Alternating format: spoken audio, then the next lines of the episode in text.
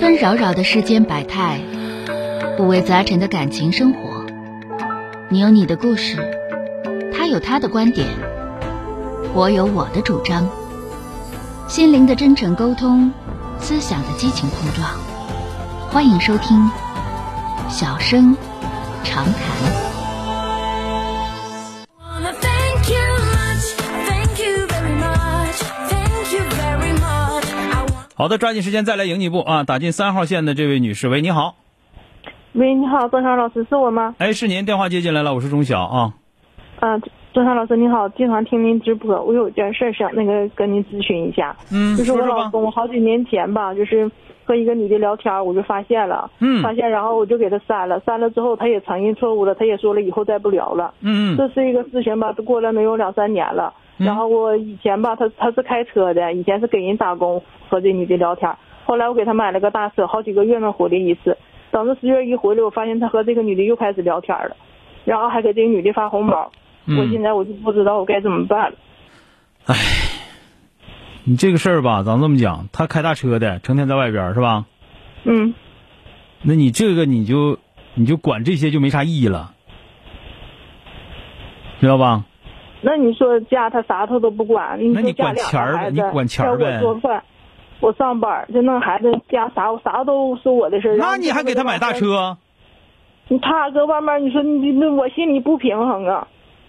那这我跟你俩说，就这个事儿，就是你自己把它放出去的，你明知道是那么个玩意儿，对吧？明知道是那么个玩意儿，你还往外放，放完之后完了，你还说那什么？你就这咱们这么讲吧，你就明知道是个孙猴，明知道是个孙猴，你给他派去守蟠桃园去了，你这不缺心眼儿吗？那是玉皇大帝是不是缺心眼儿？对吧？那玉皇大帝不是缺心眼儿的话，他就是故意的。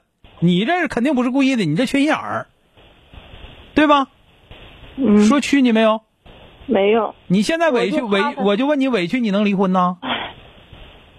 我就怕他在外面有人，我成天哄着他，天天哄着他，哄着你也没哄那住。不是哄的事儿，我就那怕是啥玩意儿？你不知道吗？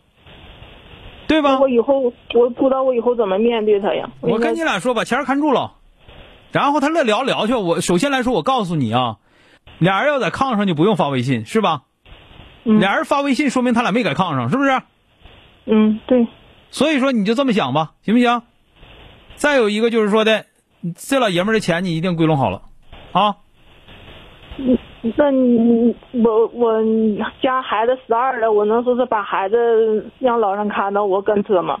能啊，孩子一岁的都有，别说十二的了，那就看你能不能做到了。我倒是想跟车，我怕孩子他们教育不好，我不放心。别说那些没用的，这就没用了，做不到就别寻思，是吧？有人能做到，你做不到，你不做到你别寻思，你把车给他卖他，你要不放心的话，是吧？行不行？嗯，行，那我知道了，郑强老师。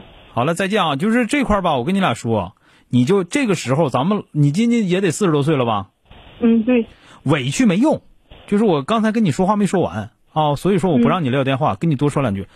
你既然离不了婚，委屈就没用，你就想招儿就得了。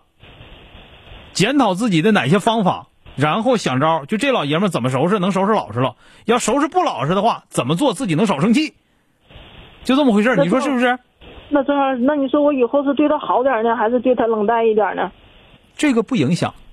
你对他冷淡点儿，他就在外边多一点儿；你对他好点儿，在外边就少点儿。